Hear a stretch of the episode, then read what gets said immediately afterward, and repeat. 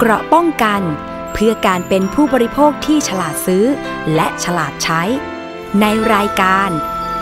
ภูมิคุ้มกัน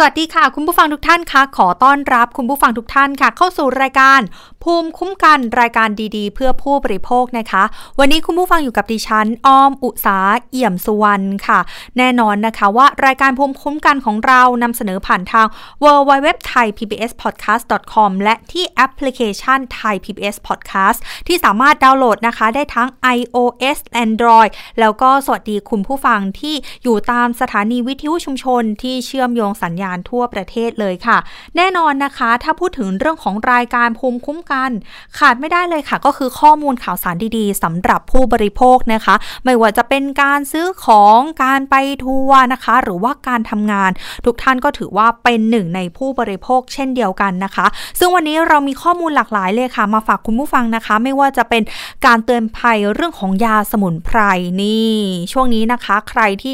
ชอบรักษาตัวเองด้วยวิธีธรรมชาติแผนโบราณโบราณนะคะก็ต้องระวังกันให้ดีๆโดยเฉพาะยาที่ไม่มีเลขทะเบียนของอย.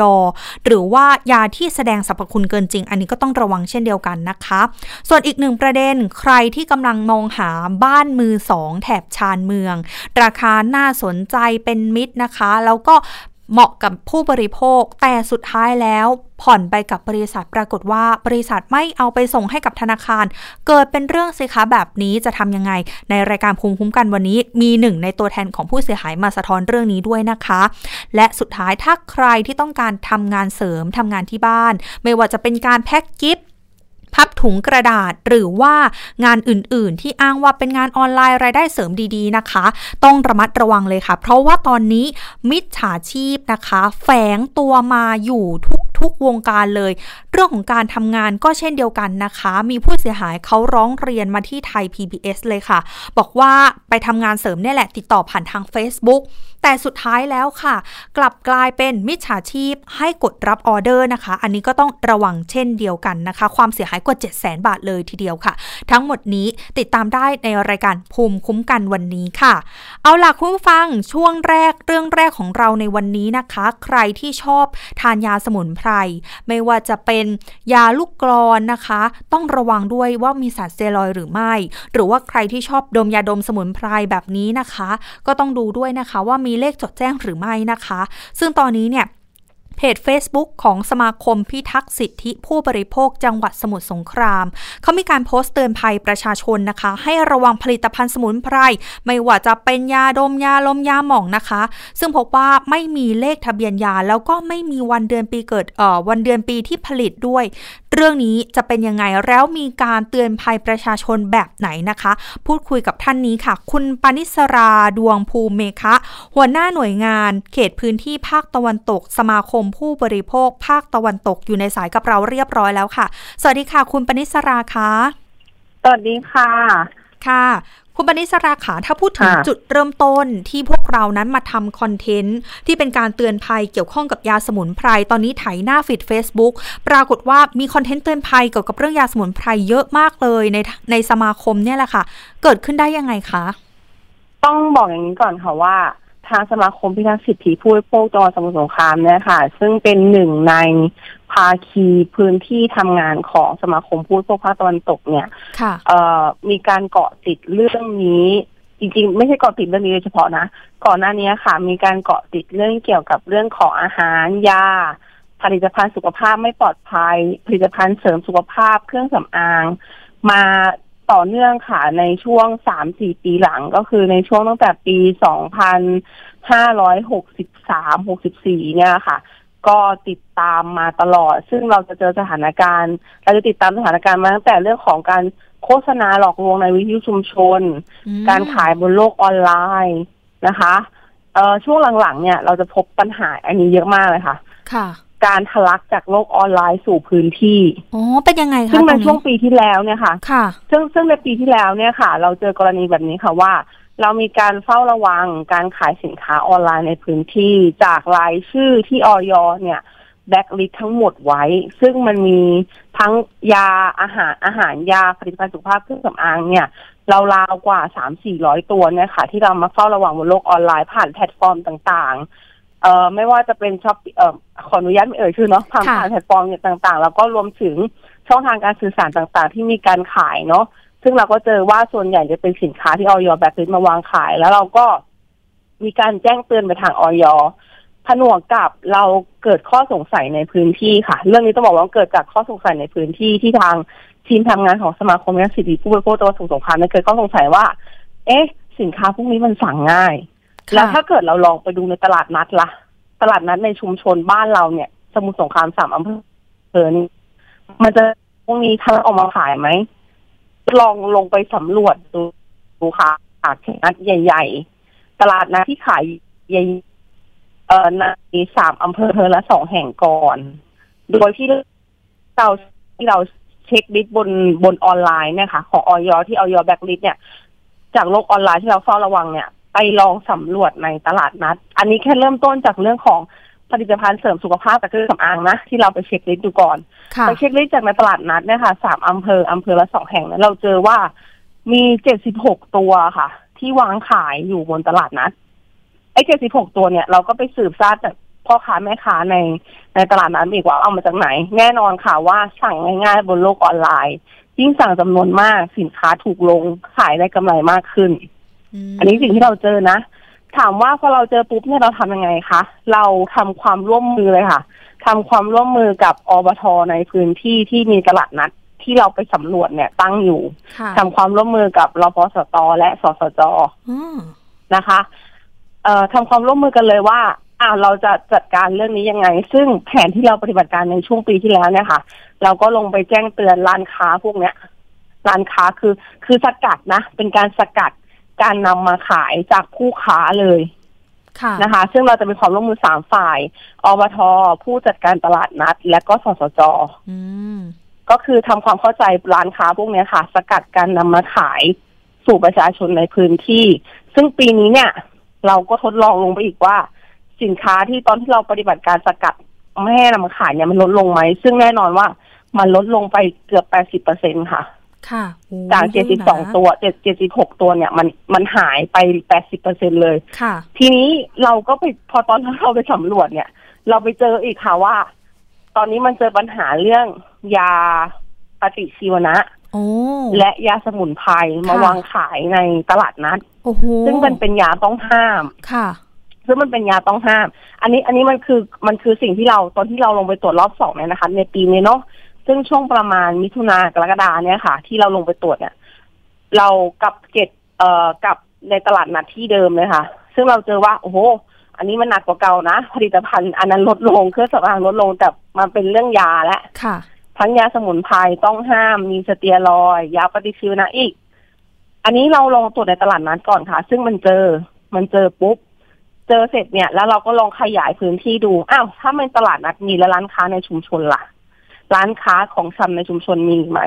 เราก็เลยไปขยายผลตรวจอีกค่ะร่วมกับรปสต.สสจ.ในพื้นที่ซึ่งมันก็เจอเรื่องพวกนี้อีกเราก็เลยบอกว่าอ่ะเราเราก็เลยไปตั้งวงคุยกับทางสสจ.จังหวัดค่ะว่าไม่ได้แล้วเรื่องเนี้ยคือชาวบ้านน่าจะเข้าใจเรื่องแนวทางการใช้ยาผิดก็เลยมาทำเรื่องของการเตือนภัยค่ะซึ่งเราไม่ใช่แค่เตือนภัยบนโลกออนไลน์อย่างที่ทุกท่านเห็นบน Facebook หรือเว็บไซต์ของสมาคมวิทักษิณนะมันมีการเตือนภัยผ่านกระบวนการในพื้นที่ผ่านพี่น้องเครือข่ายแกนนำชุมชนผ่านอาสาสมัครของเราในพื้นที่กว่าแปดสิบคนค่ะช่วยกันเตือนภัยออกไปว่าเราเจอยาอะไรบ้างซึ่งก่อนจะเตือนภัยออกไปเนี่ยค่ะเรามาวิเคราะห์กับร่วมกับสสจ.ก่อนนะมาตรวจวิเคราะห์ก่อนทั้งตรวจสเตียรอยด์วิเคราะห์เรื่องฉลากวิเคราะห์ว่ามันผิดตรงไหนบ้างเพื่อเป็นการทำชุดข้อมูลที่มันถูกต้องจริงๆอะค่ะก่อนเตือนภัยออกไปแล้วก็หลังจากนี้ค่ะเราก็จะมีแผนที่จะควบคุมพื้นที่ต่อโดยที่เราจะทำงานร่วมกับตัวเจ้าภาพหลักในพื้นที่ก็คือตัวอบท.หรือเทศบาลเนี่ยในการควบคุมร้านค้าพวกนี้รวมถึงตลาดนัดอีกทีนึงเพราะว่าเรามองว่ายาปฏิชีวนะและยาสมุนไพรเนี่ยมันเป็นเรื่องที่อันตรายต่อผู้บริโภคโดยตรง ค่ะถ้าอย่างนี้ให้คุณปณิสราแนะนำได้ไหมคะว่าที่ผ่านมาเนี่ยมีการเตือนภัยยาสมุนไพรผลิตภัณฑ์ในรูปแบบไหนไปแล้วยกตัวอย่างให้ฟังได้ไหมคะยาสมุนไพรที่ผ่านมาอย่างที่บอกค่ะมันมีเรามีการเตือนภัยเอ่อนอกจากที่เราเห็นเตือนภัยผ่านโลกออนไลน์อะค่ะมันมีการเตือนภัยผ่านพี่น้องเครือข่ายผู้นำชุมชนและอาสาสมัครคุ้มครองสิทธิ์ของสมาคมสิทธิผู้บริโภคซึ่งมีราวๆแปดสิบกว่าท่านเนี่ย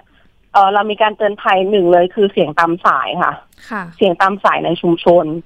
สองมีการเตือนภัยผ่านกิจกรรมของชุมชนอย่างเช่นเขามีเวทีประชาคม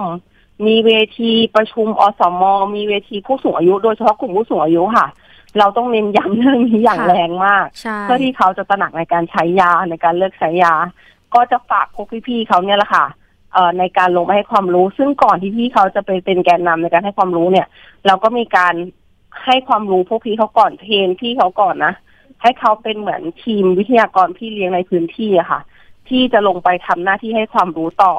แล้วก็กิจกรรมนอกเหนือจากนี้ค่ะในเชิงพื้นที่ก็จะมีกิจกรรมคาราวานรถคาราวานความรู้ซึ่งพี่ๆเขาก็จะทำกิจกรรมเองในชุมชนของเขาค่ะเพื่อที่จะแจ้งเตือนภัยเรื่องพวกนี้ด้วยอันนี้นอกเหนือจากบนโลกออนไลน์ที่เราเห็นนะคะค่ะอย่างยกตัวอย่างได้ไหมคะเช่นยาสมุนไพรที่เป็นยาน้ำหรือว่ายาเหลืองหรือว่ายาดมอะไรแบบนี้ค่ะอันไหนที่เป็นยอดฮิตหรือว่าเรามีการเตือนภัยใน Facebook จะเป็นส่วนไหนบ้างคะคือที่เห็นเตือนภัยใน Facebook นี่มันคือยายอดฮิตทั้งหมดเลยนะคะที่เห็นทั้งหมดเนี่ยค่ะเอ่อซึ่งมีซึ่งมีอันนี้จำยอดสถิติไม่ชัดเจนเนาะซึ่งจะมีทั้งตัวยาผงยาผงสมุนไพรแบบชงดื่มนะคะมันคล้ายๆพวกยาหอมเนี่ยค่ะแต่ก็จะมีสรรพคุณแบบช่วยรักษาโรคแก้นู่นแก้นี่อะไรอย่างเงี้ยค่ะเอ่อยาดมยาดมน้ำยาหม่องอะไรพวกเนี้ยค่ะยาปั้นลูกกรประมาณเนี้ยค่ะที่เราเจอซึ่งต้องบอกว่าที่เราเอามาเตือนภัยนี่คือสิ่งที่วางจำหน่ายยอดฮิตที่สุดในพื้นที่นะแล้วมีผู้บริโภคหรือว่ามีคนในชุมชนที่ใช้ยาเหล่านี้ไปแล้วแล้วแบบเกิดอาการรุนแรงแล้วก็มาร้องเรียนกับทางสมาคมมีบ้างไหมคะถ้าเกิดอาการรุนแรงนี่ยังไม่เห็นค่ะยังยังไม่เคยเจอนะเออแต่ส่วนใหญ่เนี่ยเออส่วนใหญ่ก็จะมีการบอกเล่าแต่ไม่กล้าร้องเรียนนะคืออาจจะแยกเป็นสองส่วนอย่างนี้ค่ะคือเราอาจจะไม่ได้เจอโดยตรงเนาะก็คือแบบไม่ได้ไม่ได้เห็นเชิงประจักษ์ว่ามันมีความเสียหายระดับไหนแต่จากการที่พี่เครือข่ายเขาเห็นและบอกเราเนี่ยก็จะมีเรื่องปัญหาของการแพ้สเตียรอยด์คือมีภาวะบวมตัวเหลืองอะไรของเขาเนี่ยแหละค่ะที่ที่เห็นอยู่แต่ก็ไม่กล้าร้องเรียนเท่าไหร่ก็เลยเป็นเหตุการณ์ที่ทำให้เรามีการเตือนภัยขึ้นมาแล้วอย่างนี้ถ้าบอกถึงจุดสังเกตว่าเอ๊ะยาแบบนี้ห้ามใช้นะเราควรสังเกตจากตรงไหนอะคะสังเกตง่ายๆเลยค่ะถ้ายาไม่มีเลขอนุญาตจากอ.ย.ถือว่าเป็นยาไม่ปลอดภัยค่ะอันเนี้ยเป็นสิ่งที่ดูง่ายที่สุดสำหรับประชาชนทั่วไปอันไหนที่ไม่มีการอนุญาตจากอ.ย.หรือเป็นแค่อ.ย.แล้วเป็นช่องว่างๆนั่นก็ถือว่าไม่ได้รับอนุญาตนะคะอันนั้นตีไปเลยค่ะว่าเป็นยาไม่ปลอดภัยจะกินจะทาให้หลีกเลี่ยงไว้ก่อนหรือว่าหยุดไว้ก่อนค่ะที่จะซื้อมาใช้ค่ะเพราะอาจจะเกิดอันตรายได้เนาะใช่ส่วนที่สองเนี่ยก็คือนอกจากไม่มีออยแล้วส่วนที่สองค่ะต้องสังเกตว่าฉลากเนี่ยมีการระบุครบถ้วนถูกต้องไหมค่ะระบุเรื่องของส่วนประกอบของยาแหล่งผลิตชื่อยาชัดเจนไหมนะคะอันที่สามเนี่ยต้องบอกว่าต้องสังเกตดีๆว่าสรรพคุณเนี่ยมันอวดอ้างเกินจริงไหม อ, อย่างเช่นยาบางตัวเนี่ยค่ะทาแล้วสามารถรักษาโรคอัมพฤกษ์อัมพาตได้อันนี้ไม่มีจริงนะคะไม่มีจริงแน่นอนหรือยาบางตัวเนี่ยทานไปแล้วเป็นยาปั้นลูกกรบางตัวเนี่ยทานไปแล้วเนี่ยจะรักษาแบบครอบจักรวาลสารพัดโรคซึ่งอันนี้ไม่มีจริงแน่นอนค่ะอันนี้เราการันตีได้เลยสามสี่ส่วนเนี่ยค่ะอยากให้ผู้บริโภคเนี่ยที่เห็นน่ะเอ๊ะก่อนซื้อค่ะว่ามันจะรักษาได้จริงๆไหมยิ่งยิ่งแต่ปัจจัยสำคัญเลยค่ะว่าถ้ามันไม่มีออยเนี่ยก็ถือว่าเป็นสิ่งที่มันไม่ปลอดภัยอยู่แล้วค่ะมันไม่มีหน่วยงานหรือองค์กรไหนหรือการตรวจสอบที่ชัดเจนก่อนการรับรองมาสู่มือเราอะค่ะอืมถูกต้องแล้วอย่างนี้หลังจากที่มีการเตือนภัยไปแล้วยอดต่างๆลดลงชาวบ้านว่ายังไงบ้างคะคนในพื้นที่ว่ายังไงบ้างคะ เออสิ่งที่เราฟีดแบ็กกันมาตอนนี้ค่ะเรามองว่าชาวบ้านเข้าใจมากขึ้นนะส่วนหนึ่งเราเราได้ทีมแจ้งเบาะแสจากชาวบ้านมากขึ้นนะคะซึ่งซึ่งชาวบ้านนี่คือมีการแจ้งเบาะแสเข้ามาว่าโอ๊ยวันนี้เจอยาอันนี้นะอันนี้นะเออขายอยู่หรือบางทีเขาเจอยาต้องต้องสงสัยเนี่ยเขาจะทักแชทผ่าน ไลน์ Official เราเข้ามาเพื่อถามว่ายานี้แบล็คลิสต์ไหมยาอันนี้ปลอดภัยไหมหรือบางทีเนี่ยค่ะเขาเขาไปเจอไปเจอแบบเหมือนข่าวบน Facebook จากสภาผู้บริโภคเองก็ดีที่ยายี่ห้อนี้พบสเตียรอยด์อะไรเงี้ยค่ะเขาก็เขาก็จะแบบเออแจ้งมาว่าเฮ้ยมันยังมีขายอยู่ในแพลตฟอร์มออนไลน์นะคืออันนี้เราได้ทีมที่แจ้งเบาะแสเข้ามาช่วยค่ะค่ะอืมแล้วหลังจากที่แจ้งแล้วเราต้องดำเนินการยังไงต่อบ้างคะโทษนะคะค่ะหลังจากที่มีการแจ้งแล้วเนี่ยค่ะทางสมาคมมีการดำเนินการต่อยอดไปยังไงบ้างคะเราดำเนินการต่อค่ะถ้าถ้าเป็นสินค้าที่ไม่ที่มันมีการโฆษณาบนบนออนไลน์อะค่ะมีการโฆษณาแบบว่าเอ่อต้องสงสัยผิดกฎหมายเกินจริงหรือเป็นสินค้าที่มีเลขที่ทะเบียนการค้าไม่ไม่ไม่ไม่ไม่มีการอนุญาตของอย.เนี่ยค่ะเราจะส่งดำเนินการเลยนะคะก็คือเราจะแจ้งผ่านช่องทางการรับเรื่องร้องเรียนของอย.นะคะส่วนหนึ่งถ้าเป็นสินค้าที่เราเจอในพื้นที่เราจะส่งทางสสจ.จังหวัดดำเนินการตรวจจับปรับดำเนินการต่อทันทีค่ะค่ะรวมถึงทางนี้เนี่ยค่ะนอกจากดำเนินการแจ้งจับตามขั้นตอนการทำงานของเราแล้วเนี่ยเราก็ยังข้อมูลพวกนี้ค่ะมาเตือนภัยต่อสำหรับผู้บริโภคท่านอื่นๆที่เจอปัญหาพวกนี้ด้วยอืมถ้าฟังมาถึงตรงนี้แล้วอยากจะให้คุณบรรณิศราทิ้งท้ายเลยค่ะว่าถ้าเกิดใครที่อยู่ในพื้นที่จังหวัดสมุทรสงครามเนี่ยถ้าเจอปัญหาแบบนี้หรือว่านอกพื้นที่สามารถแจ้งมาทางสมาคมพิทักษ์สิทธิผู้บริโภคจังหวัดสมุทรสงครามได้ช่องทางไหนบ้างคะค่ะทางเราเปิดช่องทางการสื่อสารนะคะสำหรับผู้บริโภคไว้หลายช่องทางค่ะช่องทางแรกค่ะสายตรงถึงเราเลยค่ะเบอร์ศูนย์ เก้า แปดค่ะแปด สอง สี่ เก้า สี่ แปด ห้าค่ะหรือถ้าเกิดใครถนัดเอ่อโลกออนไลน์ค่ะมาที่ Facebook สมาคมผู้บริเอ่อพิทักษ์สิทธิผู้บริโภคสมุทรสงครามค่ะซึ่งเอ่อในนั้นเนี่ยก็จะมีทีมคอยตอบนะคะในแชทให้นะสำหรับต้องสงสัยหรืออยากร้องเรียนหรืออยากแจ้งเบาะแสอะไรได้นะคะหรือจะติดตามข่าวสารการแจ้งเตือนหรือกิจกรรมอื่นๆของสมาคมพิทักษ์สิทธิ์ก็ได้ค่ะสุดท้ายค่ะไปที่ ดับเบิลยู ดับเบิลยู ดับเบิลยู ดอท แม่กลอง คอนซูเมอร์ ดอท โอ อาร์ จี ค่ะอันนี้นะคะมันเป็นการช่องทางการร้องเรียนการเตือนภัยและมี ไลน์ Official ด้วยค่ะสำหรับใครที่อยากจะแบบส่งข้อมูลแจ้งเตือนหรืออะไรเข้ามาค่ะสามารถทำได้เลยครบถ้วนเลยค่ะแล้วก็การทำงานของทางสมาคมเนี่ยยอดเยี่ยมมากๆเป็นกำลังใจให้นะคะแล้วก็ถือว่าเป็นตัวแทนให้กับผู้บริโภคแล้วก็คนในชุมชนเนื้อเพื่อความปลอดภัยกันทั้งหมดเลยนะคะค่ะค่ะวันนี้ต้องขอบพระคุณนะคะคุณบรรณิศราดวงภูเมศค่ะหัวหน้าหน่วยงานเขตพื้นที่ภาคตะวันตกสมาคมผู้บริโภคภาคตะวันตกนะคะสมาคมพิทักษ์สิทธิผู้บริโภคจังหวัดสมุทรสงครามที่ให้เกียรติมาร่วมพูดคุยกับเราในรายการภูมิคุ้มกันวันนี้นะคะขอบพระคุณคุณบรรณิศรามากนะคะค่ะขอบคุณค่ะสวัสดีค่ะสวัสดีค่ะนี่แหละค่ะคุณผู้ฟังขาเรื่องของยาที่อยู่ในชุมชนอย่างที่บอกไปว่ามีทั้งยาน้ำยาเม็ดยาลูกกลอนยาดมต่างๆนะคะซึ่งถ้าเข้าไปดูใน Facebook ของสมาคมพิทักษ์สิทธิผู้บริโภคจังหวัดสมุทรสงครามเป็นภาษาไทยเลยนะคะสามารถที่จะพิมพ์เข้าไปแล้วก็เข้าไปดูได้เลยนะคะว่ามียาตัวไหนบ้างอย่างล่าสุดเขาก็มีการเตือนภัยอาหารเสริมด้วยนะที่อวดอ้างสรรพคุณว่าโหมีการดีท็อกระบบเลือดช่วยป้องกันโรคมะเร็งอันนี้ถือว่าอวดอ้างสรรพคุณเกินจริงเพราะว่าเป็นยาครอบจักรวาลแบบนี้ไม่ถูกต้องนะคะหรือว่าเขามีการนี่อีกหนึ่งแพลตฟอร์มก็คือว่ามีการเตือนภัยสมุนไพรชื่อว่าแฮมแค่ชื่อก็ไม่น่าซื้อแล้วนะคุณผู้ฟังคะเขาอ้างว่ารักษาความดันขับสารพิษในเลือดไขมันอุดตันเส้นเลือดโรคเบาหวานแต่ว่าเป็นยาแบบยาเม็ดแบบนี้อันนี้ก็ไม่ถูกต้องเช่นเดียวกันนะคะหรือว่าเป็นยาแก้ลมอัมพาตอันนี้ก็น่าจะอวดอ้างสรรพคุณเกินจริงเช่นเดียวกันถ้าเจอกับเหตุการณ์แบบนี้เจอกับแพลตฟอร์มภาพรูปภาพข้อมูลต่างๆแบบนี้สามารถส่งไปได้เลยนะคะที่สมาคม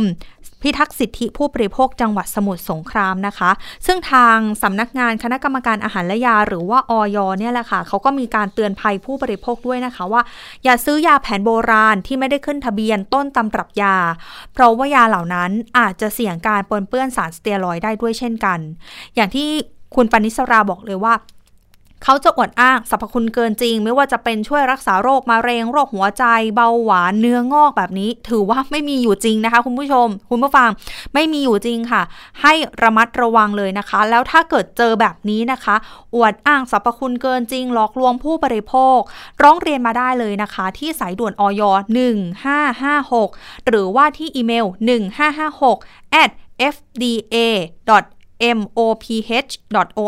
ดอท จี โอ ดอท ที เอช นะคะหรือว่าที่สำนักงานสาธารณสุขจังหวัดทั่วประเทศเลยเพื่อที่จะให้อย.นั้นตรวจสอบแล้วก็ดำเนินการตามกฎหมายอย่างเข้มงวดเพื่อความคุ้มครองความปลอดภัยของผู้บริโภคด้วยนะคะเอาล่ะคุณผู้ฟังขยับมาอีกหนึ่งเรื่องค่ะต้นรายการบอกไปแล้วว่าใครกำลังจะซื้อบ้านมือสองยกมือขึ้นเลยค่ะไม่ได้มาตามหาบ้านให้นะคะแต่จะมาเตือนภัยค่ะเพราะว่าตอนนี้มีผู้เสียหายชาวจังหวัดปทุมธานีเขาร้องเรียนมาบอกว่าโอนเงินเพื่อที่จะซื้อบ้านมือสองกับบริษัทแห่งหนึ่งแต่ว่าไม่ส่งเงินให้กับธนาคารซึ่งเรื่องนี้ค่ะมูลค่าความเสียหายหลักแสนบาทเลยนะคะแววๆมา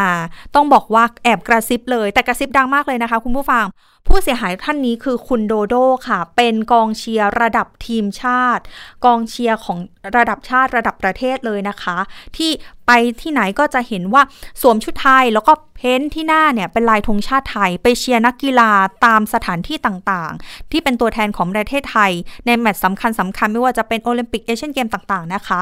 ถ้าใครที่ดูข่าวกีฬาอาจจะคุ้นเคยแล้วก็เคยได้ยินชื่อของคุณโดโด้มาบ้างแล้วซึ่งคุณโดโด้เนี่ยค่ะเป็นผู้เสียหายในเรื่องนี้นะคะซึ่งเดี๋ยวเราจะมาพูดคุยกันค่ะวันนี้นะคะคุณโดโด้อยู่ในสายกับเราเรียบร้อยแล้วนะคะสวัสดีค่ะพี่โดโด้ค่ะสวัสดีครับผมค่ะพี่โดโด้ค่ะก่อนอื่นเลยอยากจะให้เล่าประสบการณ์หน่อยว่าไปเจอกับบริษัทนี้ได้ยังไงคะคือก่อนอื่นเนี่ยต้องเรียนแบบนี้กับผมกับแฟนเนี่ยค่ะยังไม่มีบ้านยังไม่มีบ้านอยู่ก็ผมเองเนี่ยเราก็ไปหาบ้านกันขับรถหาบ้านกันตามปกตินี่แหละที่ตรงเนี้ยในตรงที่เราเข้าไปหาเนี่ยรู้สึกว่าจะเป็นตลาดลาดสวายค่ะแล้วก็ขับไปเรื่อยๆแฟนก็เรื่อยๆก็หาในในอีเมลพวกนี้นะครับพอดีก็เจอก็เจอบ้านหลังนี้พอดีเลยแล้วพอหลังจากที่เจอค่ะแล้วมันเจอแต่ก็มันก็มีป้ายอยู่ที่หน้าบ้านอ๋อว่าเออขายบ้านหลังนี้แล้วก็โทรไปโทรไปสอบถามว่าเออเราจะมีความประสงค์ที่จะซื้อบ้านหลังนี้เขาก็รับสายปกติค่ะหลังจากนั้นก็เขาก็โทรกลับมาหาเราว่าเออคุณมีความประสงค์ที่ซื้อบ้านหลังนี้ใช่ไหมใช่ครับเขาก็เลยนัดเราให้ไปที่บริษัทของเขา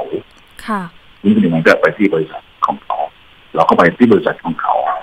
หลังจากที่ไปที่บริษัทแล้วเป็นยังไงบ้างคะมีการพูดคุยติดต่อกันน่าเชื่อถือขนาดไหนคะคือเราไปถึงที่บริษัทเนี่ยเขาก็มีความเชื่อถือนะเพราะว่าบริษัทเขาใหญ่มากเลยก็คุยกันถามผมก็ถามละเอียดบอกว่า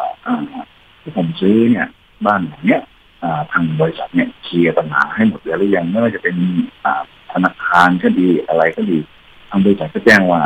ไม่มีปัญหาพี่ถ้าพี่ซื้อเนี่ยทางบริษัทเคลียร์ปัญหาให้หมดเรียบร้อยแล้วตรงนี้เลยครับที่เราสนใจที่เขาพูดออกมาว่าเคลียร์ปัญหาให้หมดทุกอย่างแล้วครับหลังจากนั้นได้มีการทำสัญญาหรือว่าติดต่อการซื้อขายกันยังไงคะก็หลังจากนั้นรุ่งขึ้นน่าจะช่วงนั้นผมไปประมาณที่เที่ยงเอกสารก็ยังไม่ครบเท่าไหร่แต่นี้ยี่สิบวันเราก็นัดเขานัดเข้ามาเพื่อมาทำขึ้นทางสัญญาผมก็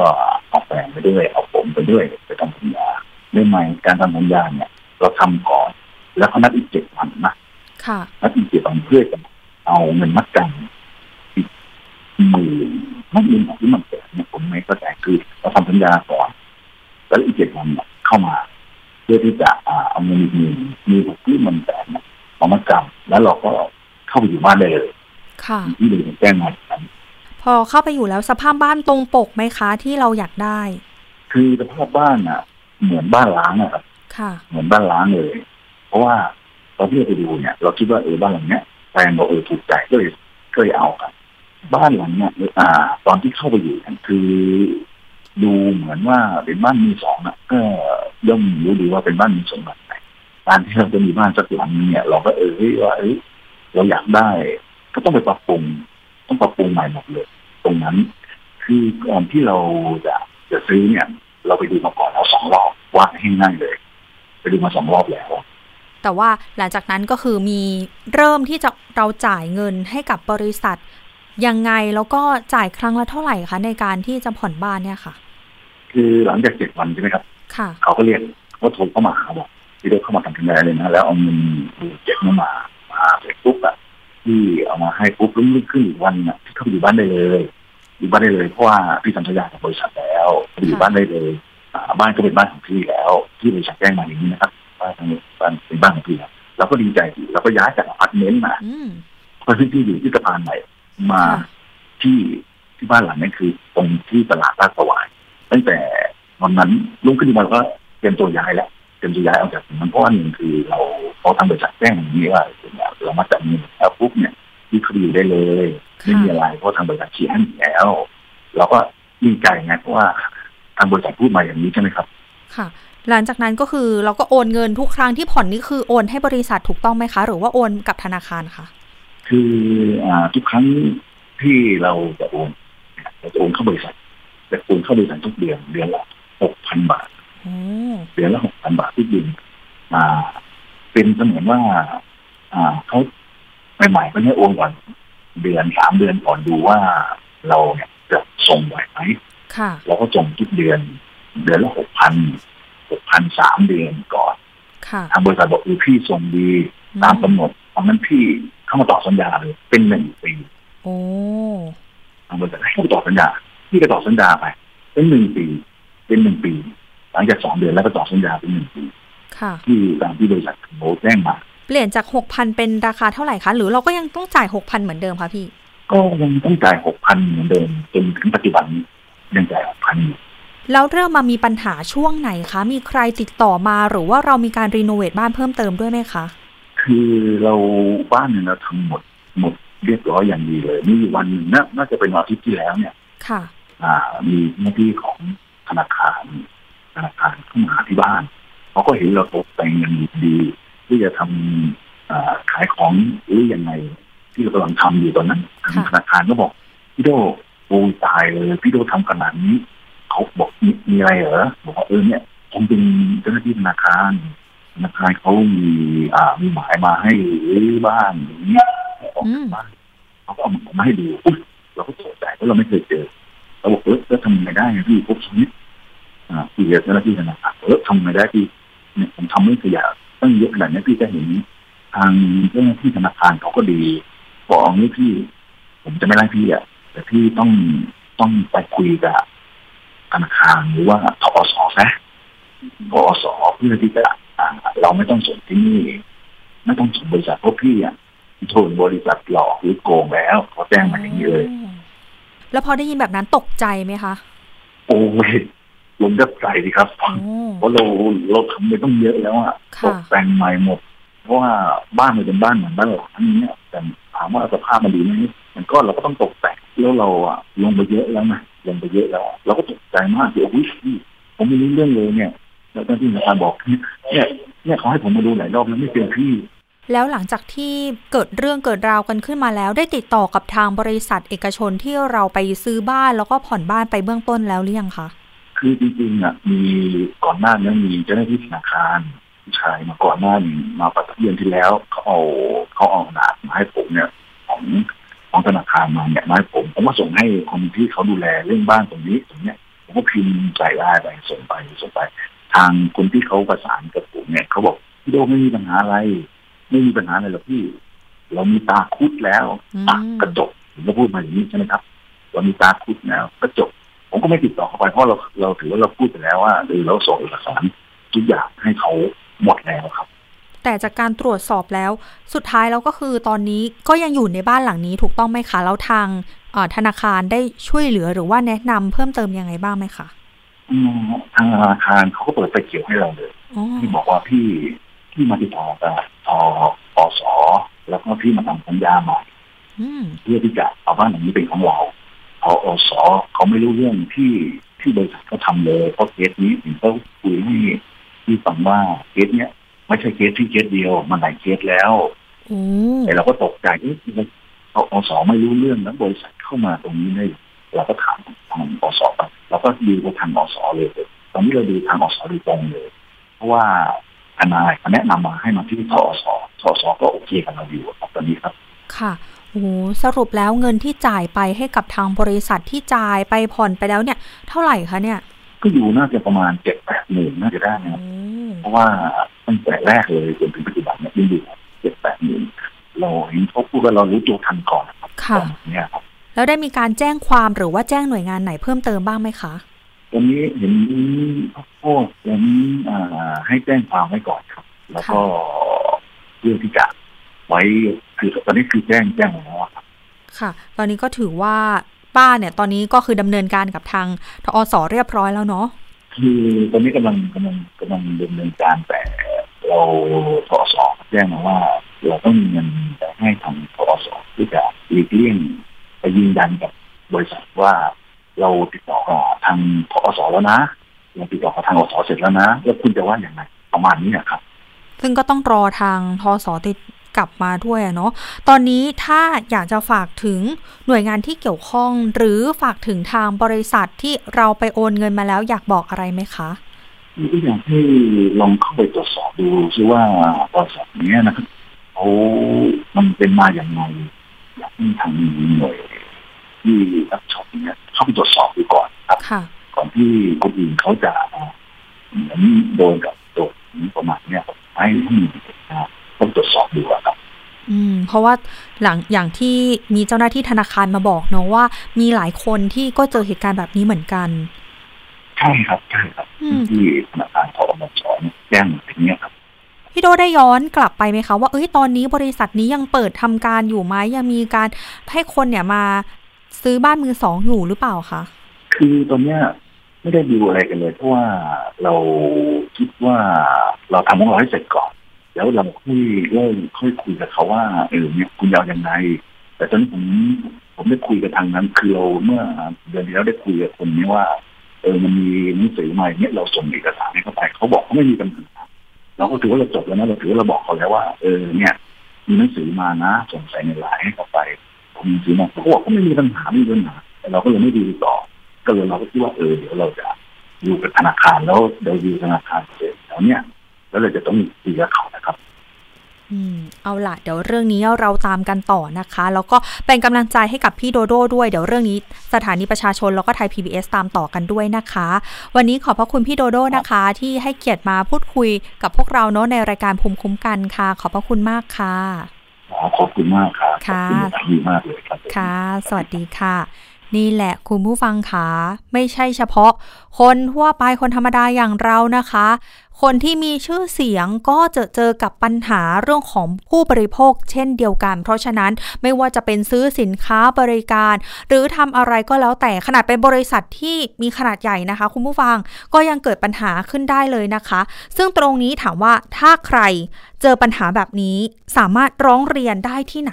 อ่าสำหรับเรื่องของการสร้างบ้านการซื้อบ้านนะคะถ้าสร้างบ้านไม่เป็นไปตามที่กำหนดหรือว่าซื้อบ้านแล้วมีปัญหาแบบนี้อีกหนึ่งเรื่องอ่าอีกหนึ่งช่องทางที่รับเรื่องร้องเรียนก็คือที่ไหนคะสคบค่ะคุณผู้ฟังค่ะหนึ่งหนึ่งหกหกหรือว่าที่อีเมล customer at o c p b dot go dot th นะคะหรือว่าจะไปได้เลยที่สำนักงานคณะกรรมการคุ้มครองผู้บริโภคสคบที่ศูนย์ราชการเฉลิมพระเกียรติเขตแจ้งถนนแจ้งวัฒนะแขวงทุ่งสองห้องเขตหลักสี่กรุงเทพมหานครนะคะเพราะว่าเชื่อเหลือเกินว่าทุกคนที่สร้างบ้านหรือว่ากำลังอยากจะมีบ้านใหม่หรือทำหมู่บ้านจัดสรรหรือว่าอยู่ในบ้านที่เป็นบ้านเดี่ยวก็เกิดปัญหาได้เช่นเดียวกันก็ไปรับเรื่องร้องเรียนกันไว้ก่อนนะคะหรือจะไปแจ้งความดำเนินคดีก็ได้นะคะเอาล่ะคุณผู้ฟังอีกหนึ่งเรื่องทิ้งท้ายแล้วกันนะคะเป็นเรื่องของการเตือนภัย นี่ใครที่อยากจะหางานพิเศษทำหลายคนที่เป็นผู้เสียหายเนี่ยบอกกับน้องอ้อมว่าเนี่ยนะพี่เนี่ยอยากจะมีงานพิเศษทำรายได้ดีอยู่กับบ้านไม่ต้องไปไหนแล้วก็มีแรงจูงใจด้วยเงินค่ะคุณผู้ฟังเงินเนี่ยเขาบอกว่าจะได้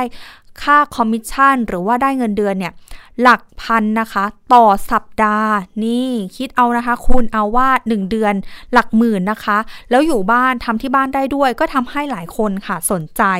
ซึ่งมีหนึ่งในผู้เสียหายนะคะเขาอยู่ที่กรุงเทพมหานครเนี่ยแหละค่ะร้องเรียนมาบอกว่าอยากจะทำงานเสริมด้วยการพับถุงกระดาษนี่ไปติดต่อผ่านทาง Facebook นะคะซึ่ง Facebook นี้เนี่ยมิจฉาชีพนะคะคุณผู้ฟังยังเปิดอยู่ด้วยค่ะ Facebook นี้มีชื่อว่าจ๊อบจัดหางานทั่วไทยจำเอาไว้เลยนะคะ Facebook จ๊อบจัดหางานทั่วไทย Facebook นี้มิจฉาชีพ ร้อยเปอร์เซ็นต์ ค่ะเขาจะมีการโพสต์ภาพเป็นภาพงานถุงกระดาษแล้วก็บอกว่าสามารถจะเอาไปทำที่บ้านได้ด้วยนะซึ่งผู้สนใจผู้เสียหายเนี่ยเขาสนใจค่ะก็เลยติดต่อไปพอติดต่อไปค่ะคุณผู้ฟังแม้ดิฉันเองเป็นนักข่าวติดต่อไปก็จะเป็นข้อความอัตโนมัติตอบกลับมาให้เราแอดเข้าไปสู่แอปพลิเคชัน ไลน์ หลังจากที่เข้าไปในแอปพลิเคชัน ไลน์ แล้วเนี่ยเขาจะมีแอดมินแอดมินเนี่ยจะอ้างว่าเนี่ยนะก่อนที่จะทำงานพับถุงกระดาษได้รายได้ดีจะต้องทำภารกิจก่อนนะคะซึ่งต้องโอนเงินเข้าไปในระบบก่อนในการสุ่มรับสินค้าแบบ เอ ไอ Auto ซึ่งทางผู้เสียหายคนนี้ค่ะที่อยู่จังหวัดที่อยู่กรุงเทพมหานครก็โอนเงินไปโอนเงินไปคุณผู้ฟังโอนเงินไปยี่สิบสองครั้งค่ะจุดมุ่งหมายของเธอบอกว่าต้องการที่จะทำงานเสริมไม่ได้คิดอะไรเลยไม่ได้สนใจเรื่องอย่างอื่นต้องการที่จะทำงานเสริมแล้วก็ได้งานนี้กลับมาทำที่บ้านแต่ปรากฏว่าโอนเงินไปทั้งหมดรวมมูลค่าความเสียหายเรื่องนี้เจ็ดแสนบาทนะคะถามว่าตอนนี้หลังจากที่เกิดแบบนี้แล้วทำอย่างไรผู้เสียหายเขาก็บอกว่าได้มีการแจ้งความออนไลน์ไว้ด้วยนะคะแล้วก็ไปที่สถานีตำรวจนครบาลปทุมวันเพื่อให้ช่วยเหลือติดตามเรื่องนี้ส่วนทางผู้เสียหายเขาก็มุมานะค่ะอยากจะทราบว่าแอดมินหรือว่าคนที่แนะนำงานนี้เนี่ยเป็นใครก็ไปสืบข้อมูลค้นหาปรากฏว่าภาพที่นำมาใช้เป็นแอดมินก็ไปแอบอ้างเป็นภาพของบุคคลอื่นมาด้วยนะคะทำให้ตัวของคนที่ถูกแอบอ้างเนี่ยเขาก็มีการไปแจ้งความเช่นเดียวกันซึ่งเรื่องนี้คุณผู้ฟังที่ต้องเอามาเตือนภัยกันเพราะว่าเพจ Facebook การจัดหางานนี้ยังมีอยู่เลยนะคะต้องออกมาเตือนภัยย้ำๆซ้ำๆกันเลยค่ะว่าแบบนี้ไม่มีอยู่จริงนะคะงานรายได้ดีไม่มีอยู่จริงก่อนที่จะสมัครงานหรือว่าจะทำอะไรก็ต้องตรวจสอบก่อนนะคะถ้าไม่มั่นใจติดต่อมาได้ที่รายการภูมิคุ้มกันหรือว่าติดต่อมาได้ที่ไทย พี บี เอส เรายินดีมากๆนะคะที่จะเป็นสื่อกลางในการตรวจสอบให้ค่ะปิดท้ายกันค่ะวันนี้กับช่วงคิดก่อนเชื่อกับดร.แก้วกังสดาลอำไพนักพิษวิทยาและคุณชนาทิพย์ไพรพงศ์ค่ะวันนี้เสนอตอนครัวซองเป็นอาหารอร่อยที่อันตรายสุดๆจริงไหมไปติดตามค่ะ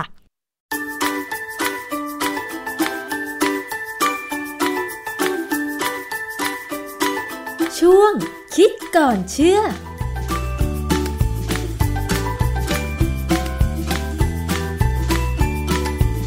พบกันในช่วงคิดก่อนเชื่อกับดร.แก้วกังสดาลอำไพนักพิษวิทยากับดิฉันชนาทิพย์ไพรพงศ์ค่ะวันนี้เรามาคุยเกี่ยวกับเรื่องของครัวซอง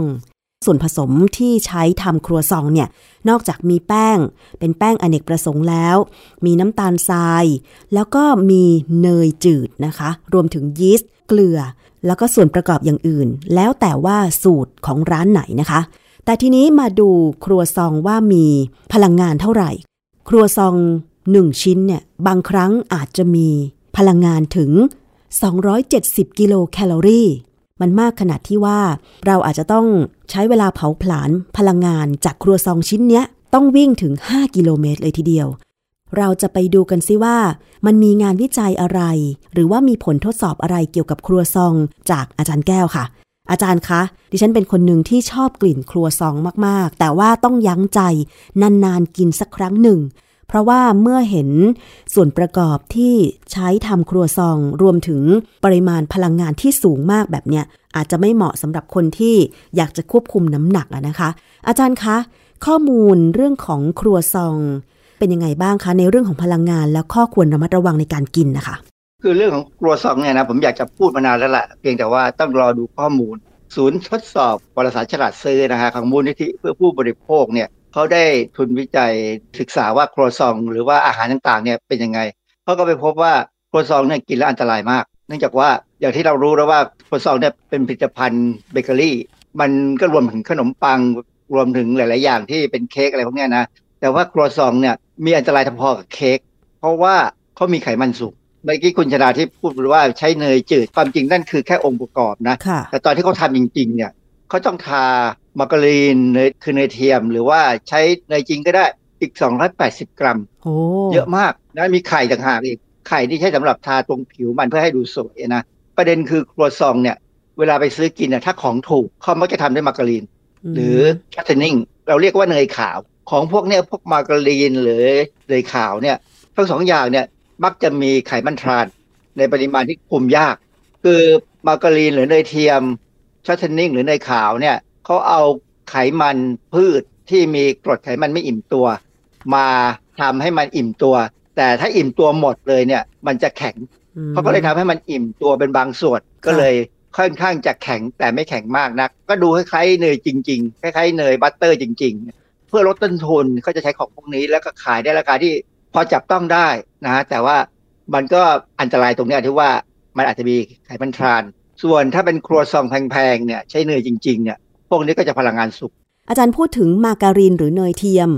ช็อตเทนนิ่งหรือเนยขาวรวมถึงบัตเตอร์สามประเภทนี้ค่ะวิธีการทำแล้วค่าพลังงานเป็นยังไงคะอาจารย์คือเวลาพูดถึงเนยเนี่ยนะมันจริงๆมันมีสี่อย่างมีเนยแท้ๆก็คือชีสชีสเนี่ยส่วนใหญ่จะเป็นโปรตีนอันนี้ของดีชีสนี่มาจากนมใช่ไหมคะก็เป็นจากนมแต่ว่าเขาแยกเอาโปรตีนนมออกมาทำเป็นชีสมีการหมักบ่มให้มีกลิ่นรสโดยเฉพาะนะส่วนอีกสามอย่างก็คือบัตเตอร์นะบัตเตอร์ก็คือจะเรียกว่าเนยเหลวก็ได้อันนี้ก็จะเป็นไขมันในนมวัวแล้วไขมันที่อยู่ในนมวัวเนี่ยส่วนใหญ่จะเป็นไขมันอิ่มตัวซึ่งเขาก็เลยมีความรู้สึกว่ามันอันตรายส่วนมาการีนล่ะคะอาจารย์ทำมาจากอะไรคะเออมาการีนเนี่ยเขาจะใช้น้ำมันพืชที่ไม่อิ่มตัวซึ่งตอนแรกมันจะเป็นน้ำเป็นน้ำมันอยู่ที่อุณหภูมิห้องใช่ไหมเป็นของเหลวหลักการก็คือเขาเติมไฮโดรเจนเข้าไปในตัวโมเลกุลของไขมันเพื่อให้เริ่มเปลี่ยนจากการที่เป็นของเหลวไปเป็นของแข็งถ้าเปลี่ยนมากทั้งหมดเลยเนี่ยไขมันน่าจะกลายเป็นไขคือแว็กซึ่งแข็งเกินไปเอามาทำขนมก็ไม่อร่อย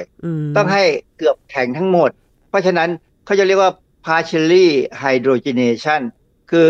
แข็งไม่หมดประเด็นคือกระบวนการเนี่ยมันมีการเปลี่ยนแปลงที่ทำให้เกิดไขมันทรานขึ้นมาไขมันทรานมันแตกต่างจากไขมันโดยทั่วไปยังไงคะอาจารย์อันนี้ต้องสอนเคมีเลยนะคือการเกิดบอนการเกิดพันธะระหว่างโมเลกุลของคาร์บอนที่อยู่ในไขมันเนี่ยถ้าเป็นเขาใช้คำว่าถ้าเป็นซิงเกิลบอนหรือบอนเดี่ยวเนี่ยมันไม่มีปัญหาอะไรมันเป็นบอนเดี่ยวก็อย่างนั้นแต่ถ้าเป็นดับเบิลบอนหรือบอนคู่เนี่ยมันจะต้องมีไฮโดรเจนเพิ่มเข้าไปตรงนั้นเนี่ยซึ่งไฮโดรเจนเนี่ยอาจจะมีการวางตัวแบบที่เราเรียกว่าซิสหรือทรานทรานนี่คือไขมันทรานคือการวางตัวแบบทรานเนี่ยจะเป็นการวางตัวของโมเลกุลที่เสถียรที่สุดดังนั้นเนี่ยโอกาสเกิดไขมันทรานระหว่างการที่เติมไฮโดรเจนเข้าไปในกรดไขมันไม่อิ่มตัวเนี่ยจึงเกิดได้เพราะว่าโมเลกุลในธรรมชาติเนี่ยในโลกเราเนี่ยต้องการที่จะวางตัวให้มีความเสถียรที่สุดแต่ไขมันที่เป็นน้ำมันพืชไม่อิ่มตัวเนี่ยส่วนใหญ่จะเป็นในรูปของซิสเราเรียกว่าซิสซึ่งเป็นรูปแบบที่ร่างกายใช้ได้เร็วกว่าอืมเพราะฉะนั้นไขมันทรานส์ถ้าเกิดกินเข้าไปมันจึงสะสมในร่างกายได้นานกว่าไขมันจากน้ำมันพืชธรรมดาใช่ไหมคะอาจารย์มันมักจะสะสมนานกว่าเพราะว่าร่างกายเรามักจะกินเกินนะมันก็เลยไม่ถูกใช้เวลาเขาเอาน้ำมันพืชมาทำให้มันเริ่มเกือบแข็งเนี่ยจริงๆเนี่ยถ้าถ้าไม่เติมสีนะไม่เติมสีเหลืองเข้าไปก็จะกลายเป็นช็อตเทนนิ่งหรือเนยขาวแต่พอเติมสีเข้าไปบางบางยี่ห้อเนี่ยเขาก็เติมเบต้าแคโรทีนเข้าไปนะเพื่อให้มันดูดูดีดีเพราะเบต้าแคโรทีนเรามีความรู้สึกว่ามันดีนะมันเป็นแอนตี้ออกซิแดนต์เป็นสารต้านอนุมูลอิสระแต่ว่าอย่าลืมว่ามันอยู่กับไขมันที่อาจจะมีไขมันทรานถ้าอย่างนั้นถ้าคนไม่ได้เรียนอย่างเคมีหรือพิษวิทยาด้านอาหารมาคิดง่ายๆได้ไหมว่ามาการีนและเนยขาวทำมาจากน้ำมันพืชบัตเตอร์หรือเนยเหลวเนี่ยทำมาจากไขมันในนมวัวชีสทำมาจากนมคิดง่ายๆแบบนี้เราก็จะสามารถแบ่งแยกประเภทแล้วก็คุณค่าที่เราจะได้รับแบบนี้ถูกไหมคะอาจารย์ก็ถูกนะ โดยโดยหลักการเนี่ยเราแนะนำให้กินชีสเพราะเป็นโปรตีนและมีไขมันบ้างพอสมควรชีสจะมีความรู้สึกมันๆอร่อยนะแต่บัตเตอร์เนี่ยก็ดีไปในระดับหนึ่งนะเพราะว่ามันไม่มีไขมันทรานแต่อาจจะมีนิดหน่อยไม่มากหรอกแต่ก็อย่ากินมากเพราะว่าพลังงานสูงส่วนมาการีนกับชัตตินิ่งหรือในขาวเนี่ยถ้าเลี่ยงได้ให้เลี่ยงนะเพราะว่ามันเป็นมันเป็นของที่ราคาถูกแล้วเขามักจะมาทำทำเป็นขนมปังทาทาเนยเนี่ยมักจะใช้มาการีนใช่ไหมแล้วขายตามชุมชนเนี่ยซึ่งคนไม่ค่อยมีสตางค์เนี่ยก็ต้องซื้อกินซึ่งกินเข้าไปมันก็กินได้นะได้พลังงานได้อะไรแต่ว่าโอกาสได้ไขมันทรานด้วยและได้พลังงานสูงด้วยผมไปดูเว็บของสถาบันอาหารนะสถาบันอาหารนี่บอกว่าถ้าเรามองถึงข้าวมันไก่ที่ใช้ไก่ต้มนะให้พลังงานสามร้อยถึงห้าร้อยยี่สิบเจ็ดกิโลแคลอรี่ต่อจานโอ้ค่ะตัวสองชิ้นหนึ่งเนี่ยให้เกือบจานหนึ่งเลยของข้าวมันไก่เลยนะแล้วเวลาเรากินเข้าไปเนี่ยมันรู้สึกนิดเดียวเพราะว่าจริงๆแล้วครัวซองเนี่ยคือเมื่อก่อนมันชิ้นเล็กนะแต่ปัจจุบันเนี่ยเห็นหลายๆร้านที่เห็นรีวิวกันน่ะทำชิ้นใหญ่ขึ้นแสดงว่าถ้ากินหมดชิ้นนี่แน่นอนได้ไขมันหรือได้พลังงานสูงกว่าสองร้อยเจ็ดสิบกิโลแคลอรี่แน่นอนใช่ไหมคะอาจารย์ของที่ฉลาดซื้อเขาไปเก็บมาเป็นครัวซองขนาดธรรมดาขนาดธรรมดาเนี่ย ห้าสิบถึงห้าสิบห้า กรัมมีพลังงานสองร้อยเจ็ดสิบกิโลแคลอรี่ส่วนถ้าเป็นอันใหญ่ๆที่มีไส้เป็นช็อกโกแลตหรือเป็นอะไรก็ตามที่อร่อยๆเนี่ยนะฮะจะกลายเป็น หกสิบห้าถึงแปดสิบห้า กรัมเพราะฉะนั้นก็อาจจะสักสามร้อยถึงสามร้อยห้าสิบเกือบสี่ร้อยแคลอรี่ซึ่งเกือบเท่าข้าวมันไก่หนึ่งจานแล้วอะเพราะฉะนั้นเราต้องนึกถึงภาพว่าถ้าเรากินครัวซองเนี่ยแล้วเรายั้งไม่อยู่เนี่ยส่วนใหญ่เขาจะขายหกชิ้นต่อถุงอันนั้นเป็นครัวซองตามห้างค้าปลีกใหญ่ๆใช่ไหมอาจารย์พวกนี้จะมักจะทำด้วยเนยขาวทำด้วยเนยเทียมซึ่งอันตรายประเด็นที่สำคัญคือเวลาเขาติดฉลากเนี่ยนะผมเจอเอกสารอันหนึ่งขององค์การอนามัยโลกเป็นบทความซึ่งแปลเป็นภาษาไทยว่านโยบายการติดฉลากอาหารกรดไขมันทรานในฉลากโภชนาการองค์ประกอบสารอาหารและการกล่าวอ้างด้านสุขภาพบอกว่าคำที่บอกว่ามีไขมันทรานเป็นศูนย์ซึ่งเขามักจะติดฉลากว่าไขมันทรานเป็นศูนย์เนี่ยความจริงแล้วเนี่ยมันเป็นช่วงที่ต่ำกว่า ศูนย์จุดสี่เก้า กรัมต่อหน่วยบริโภคหมายความว่ายังไงคะอาจารย์คือสมมติครัวซองอันใหญ่นะหน่วยบริโภคมันคือสองนะครับว่าต้องแบ่งครึ่งกิน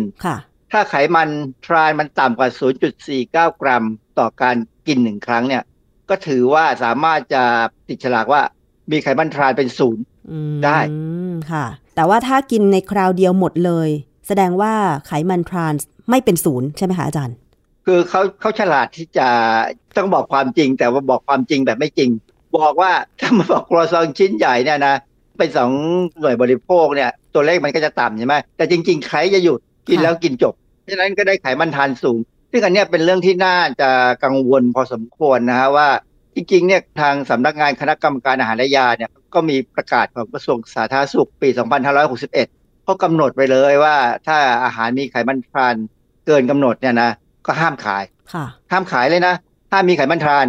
แต่ว่าจริงๆเนี่ยถามว่าจะห้ามมีแบบ ร้อยเปอร์เซ็นต์ ให้ศูนย์ไปเลยเนี่ยก็ยากเพราะบางครั้งเนี่ยองค์ประกอบแม้กระทั่งเนยแท้ๆเนี่ยก็อาจจะมีไขมันทรานได้จากน้ำนมธรรมชาติซึ่งมันเกิดจากแบคทีเรียที่อยู่ในตัววัวผลิตออกมาแล้วไปอยู่ในนมดังนั้นเนี่ยมันก็เลยกลายเป็นช่องโหว่ที่จะทำให้มีการประกาศว่าสินค้าเขาเนี่ยไขมันทรานเป็นศูนย์ก็เพราะว่าเราไปดูที่หนึ่งหน่วยบริโภคแต่เราไม่ได้ดูทั้งห่อค่ะถ้าเป็นครัวซองราคาถูกเนี่ยคุณมีสิทธิ์เจอไขมันทรานซึ่งก็เราก็รู้ว่าไขมันทรานเนี่ยมีผลกับหัวใจมีผลเกี่ยวกับหลอดเลือดนะแต่ว่าก็ไม่ถึงกับมากมายนักแค่ไม่ได้กินบ่อยแล้วออกกำลังกายเผามาให้จริงๆนะไขมันทรานก็เผาได้แล้วก็ใช้ได้เพียงแต่ว่าใช้ช้ากว่าคนอื่นเขาหน่อยนึงจากที่ฟังข้อมูลจากอาจารย์แล้วเนี่ยความอันตรายของครัวซองน่าจะอยู่ที่เนยที่ใช้ทำครัวซองใช่ไหมคะเป็นหลักเลยอย่างแป้งเนี่ยก็อาจจะเป็นคาร์โบไฮเดรตทั่วไปซึ่งก็เผาผลาญได้ตามปกติของร่างกายอยู่แล้วใช่ไหมคะ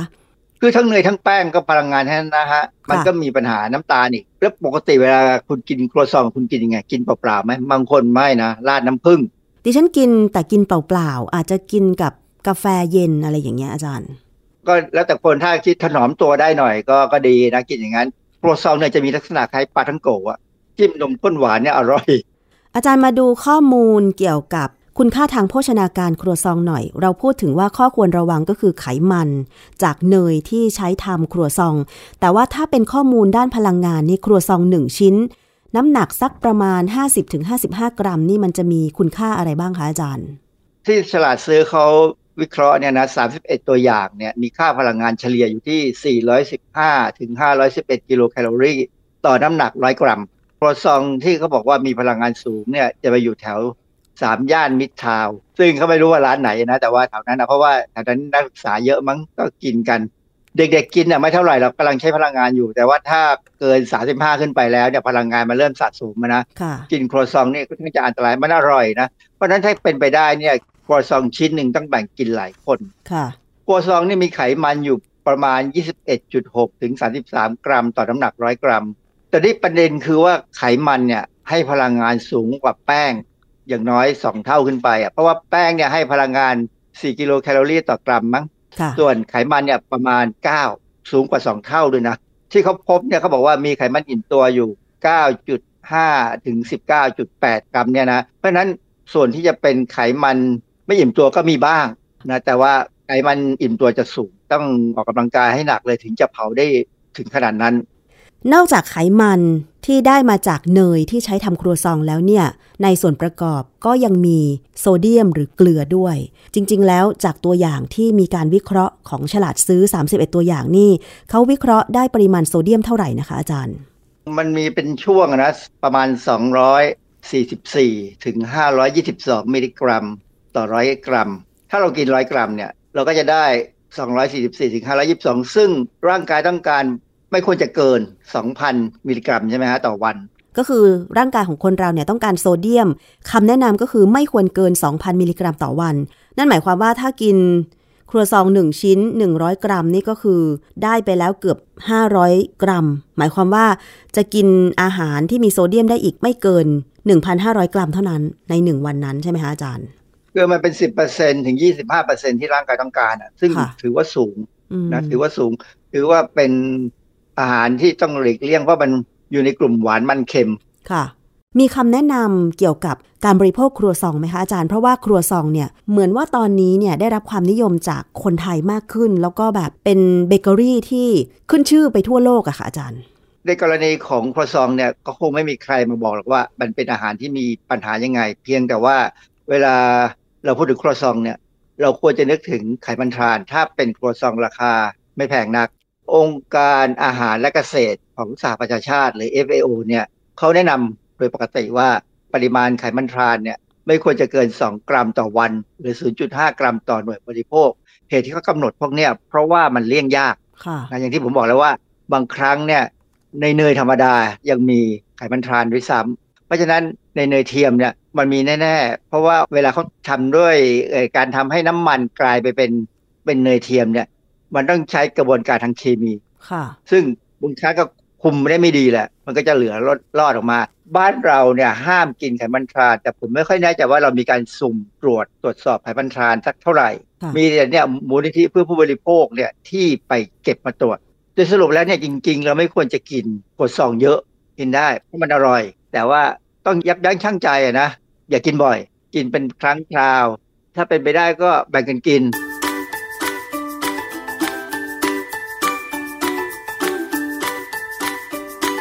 ช่วงคิดก่อนเชื่อค